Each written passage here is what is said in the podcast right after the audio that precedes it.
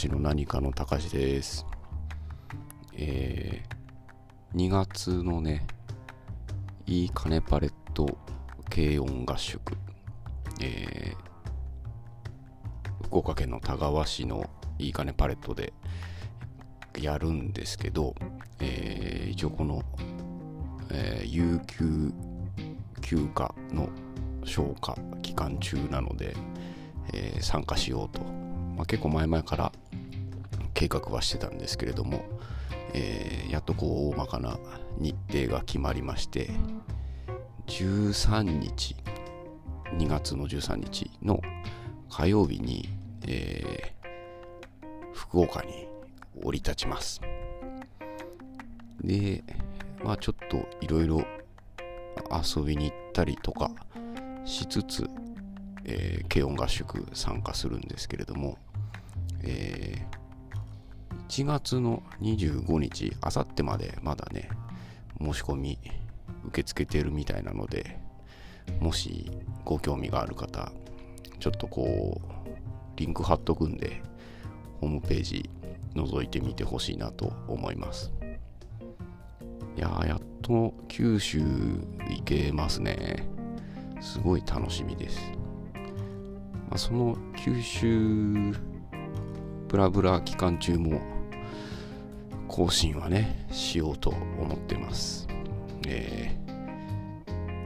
なんとかファームの山村さんががっかりすると思うんで、えー一応マイクもね、持っていこうと思ってますので、えーご安心くださいと。で、今日はですね、えーまた、えー SMK4G さんからいただいた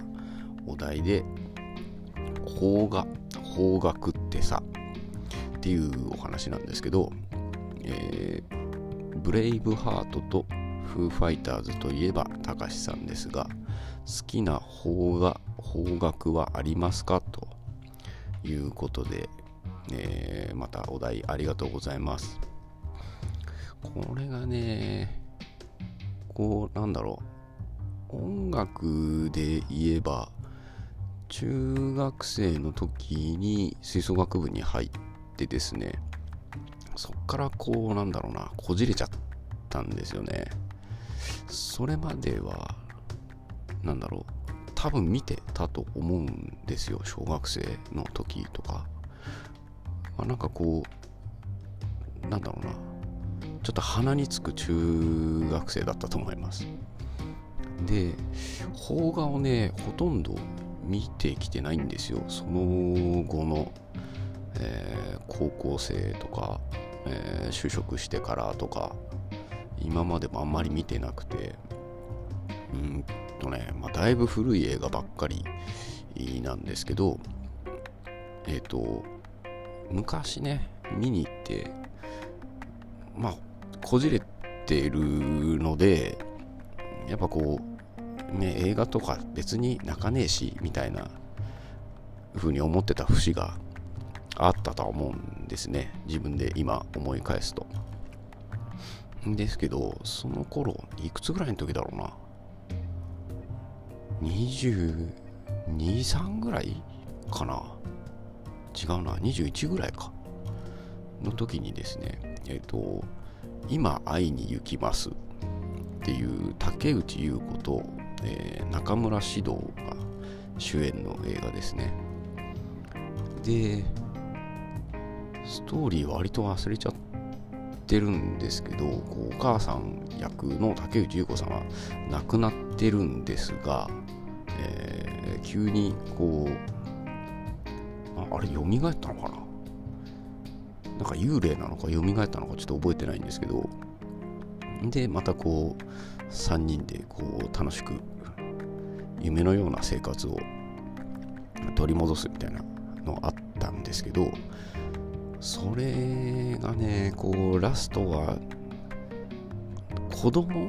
息子役の子はね、すごい良くって、で、あの、なんかお母さんみたいな、こう、大声で呼ぶシーンがあるんですけど、それが確かその、まあもう亡くなってるっていうのも分かって消えちゃうかなんかする時だったのかな、多分。ラストなんで。でもそこでもうボロボロ泣きまして。えー、本当にねまあその頃からいつもハンカチ持ってたんですけどハンカチ持っててよかったなって思うぐらいこうなんか、えー、映画館出る時に恥ずかしくなるぐらい泣いてました。あれは良かったな。良かったっていうか泣けたなっていう印象がありますね。いやほんとねあの子供使うのはね反則ですね。なんだろう。多分、なんだろうな獲物元みたいな感じなのかな。にこうまんまとこう乗せられて引っかかるみたいな。いやあれはねずるかった。でもなんか、まあ、今でも心に残ってるぐらいこう印象的な映画だったなと思います。あとは好きなので言うと「えーと、ノボーの城」っていう映画があるんですよ、えー、あ今の埼玉県の行田市に、えー、まだ史跡が残ってるんですけどあの石田三成が、えー、豊臣秀吉に命令されて、えー、小田原攻めの時に市場を落としてこいと言われましてその水源豊かな、えー、忍城、えー、忍ぶ城って書いて忍城って読むんですけどそのお城を、えー、何としてでも水攻めで落とすと。っていうような内容の映画なんですけどね。それがですねえっ、ー、と結構キャスト豪華でなんだろうなえっと野村萬斎が主演なんですよ。の野村萬斎もそもそも僕好きは好きなので見ました。見ましたっていうか何回か見て好きで何回か見てますね。で結局その後えー、気になっちゃってですね、えー、原作を買いました。これ僕今までなかったことだったんですよ。その当時はまだ、えーと、浅田次郎しか読んでなくて。でまあ珍しいねみたいな言われるぐらい、えー、なんだろう興味が湧いたというか。まあでもねかなりこうファンタジック史実みたいな感じなんですよね。えー、史実を元にはしているけれどもこうかなり面白おかしく作られた映画だとは思うんですけれどもそのまあ一つはねえっ、ー、とまあまあ僕茨城なんですけど、えー、遠くはないんですよ。その埼玉県行田市とかっていうのが。なので、まあ、何回か通ったこともありますしまあ、ただその史跡はその当時のことは知らあ当時は知らなかったので、まあ、気づかずに通り越してたんですけどなんかこうそんな近くでそんなドラマチックな戦いがあったのかみたいな風に思ってですね面白かったんですよね。あとはもう好きな野村萬斎が野村萬斎しててですね面白かったというか好みだったというかなんかねなんだろうこう多分演技としてはすごいくどいんですよね。だけどやっぱそれがこうハマっちゃうというかなんだろう不思議な感じですよね。狂言の方なのでやっぱそういう狂言的なこう体の使い方だったりとか声の使い方だったりとかするんだと思うんですけどそれがこう妙にこう僕は心地よくてですね。それも何度か見てますね。あそうでもこれは映画館では見てないんですけどあの配信かなんかで確か見たような記憶があります。面白かったですね。でまあ小説も面白かったです。普通に。ちょっと作者の名前とか覚えてないんであれなんですけどね。この2つですかね好きな方がとしてあげるとすればで、えー、方角の方なんですけど、えっ、ー、と、その、さっき言った、えー、こじれる前まではですね、えー、ビーズをよく聞いてました。えっ、ー、と、確かね、初めて買った CD ってのが、ビーズの8センチのシングル CD だったと思いますね。あの、縦長のね、長方形のやつ。もう知らない人多いだろうなって思うんですけど、で、その初めて買ったっていうのを覚えてたし、その僕姉がいるんですけれども、姉はまだね、えー、ファンクラブに入ってますね、確か。えっ、ー、と、ライブも何回か行ってると思います。僕は行ってないんですけどね。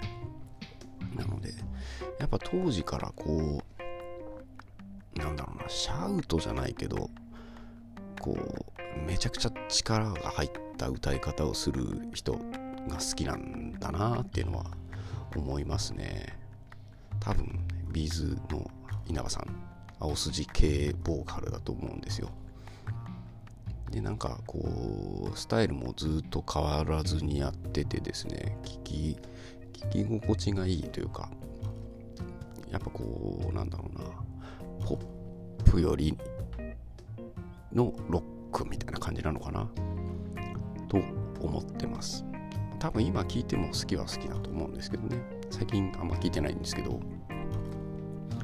で大人になってからえーザ・イエローモンキーですね。かっこいいんですよ。なんかこう、やっぱイエモンも結構青筋立てる系な気がするんですよね。で、まああの、頭の方で言った軽音合宿とかの方でですね、ちょっといろいろ話を見聞きしたりするとですねえー、やっぱその歌を歌うっていうこと自体にも少し興味が出てきまして、まあ、たまにカラオケ行くんですけど天城越えと津軽海峡冬景色をきれいに歌いたいっていう、えー、目的がですねもう何年だろう。ここ多分10年ぐらいの課題でですね、うん、行くたびに歌ってますね。だんだんやっぱこう、慣れてくるもんで、声も少しずつ出てはくるんですけどね。まあ、その後ガラガラになるんですけど、で、その、なんだろうな、練習したりとか、そのボイストレーニング注文があるよとかっていうのとかを知っていくとですね、その、イエモンの、あの、歌い方がすごいなと思って、もちろんすごいかっこいい声というかなんかセクシーな声だとは思っててですね。でこう聞いてるうちにその喉をなんかガバガバな歌い方すんなと思っててよくねあの喉が開くとかって表現すると思うんですけど、まあ、それがどういうことかっていうのは僕はまだ体験してないんで分かんないんですけど聞いてみるとそんな印象があってもう本当にすげえなっていう風に思いながら最近は聞いてますね。なんかあんなにこう、うん、肺活量だったりとかっていうのをベースにした声量っていうんですかね。音量じゃなくて声量声のこう太さというか厚みというかがやっぱすげえなって思ってますね。あとは宇多田ヒカルは昔から好きですね。まあビジュアルも好みだしおしゃれだしみたいな。とこもあってちょっとこう暗めな曲もあったりとかしてですね。すごいバリエーションもあっていいなと思っててですね。で宇多田ヒカルはですねえっとこれもちょっとこう歌うために聴いてたみたいなとこがあってですね。と、えー、昔やってた仕事で車で、出張することが多かった仕事があったんですけどまあやっぱ眠くなるんですよ。早朝出発してとか。なのでまあいろいろねガム噛んだりなんかスルメ食ってみたりとかこうなんかカフェイン量飲んでみたりとかしたんですけどやっぱこうかなり聞いたのは熱唱するっていうのがかなり聞きましたね。で集中して熱唱してるもんですから。まあ高速道路とかなんでねあの、周りに聞かれることもないっていう安心感も大きいんですけどでやっぱね楽しいからねあっという間に時間が過ぎるっていうのとでめちゃくちゃなんだろう全力で歌ってるんでえー、なんかそれだけでもこう眠気が飛ぶみたいなのがあるなって思ってでそういう出張の時にはよく、えー、かけて、えー、熱唱してましたね。で客先着いた頃にはですね、まあ、声がガラガラなのででどうもっつって挨拶してあの先方の責任者の方とねお話ししてっていう時にですね声がガラガラなもんで風邪ひいてます？大丈夫ですか？とかってただねいや熱唱してきたんでとは言えねえなと思ってまあちょっとねお茶を濁してえまあ仕事はね支障がないのであのなんか喋りながらやるわけじゃないんで。っていうことは、えー、繰り返してましたね。またねちょっと歌歌いたいな。カラオケもね行きてえなと思って。で一人カラオケもなんかもう今なら別に行けるなとも思って。前はねなんかこうちょっとこう恥ずかしいじゃないけどなんかええとか思ってたんですけどね。まあそこだったらねもう店員さんだってみんな歌いに来てるって思ってやってるわけですから何もこう恥ずかしがることもないし。っていうところで今度行ってみようかなと思っております。あのね、えー、6月か8月のね山太郎ファームフェスでもねあフェスって言っちゃダメなんだ。えー、山太郎ファーム音楽祭でもねこうなんかカラオケ大会とかねやってもらってでしたらみんな楽しめるんじゃないかなと思います。では今日はこんなところですかね、えー、いつもいつも SMK4G さんありがとうございます。でねまたちょっとこう違うお便りをいただいたので次回はねそのお話をしたいなと思っております。それではまた。バイバーイ。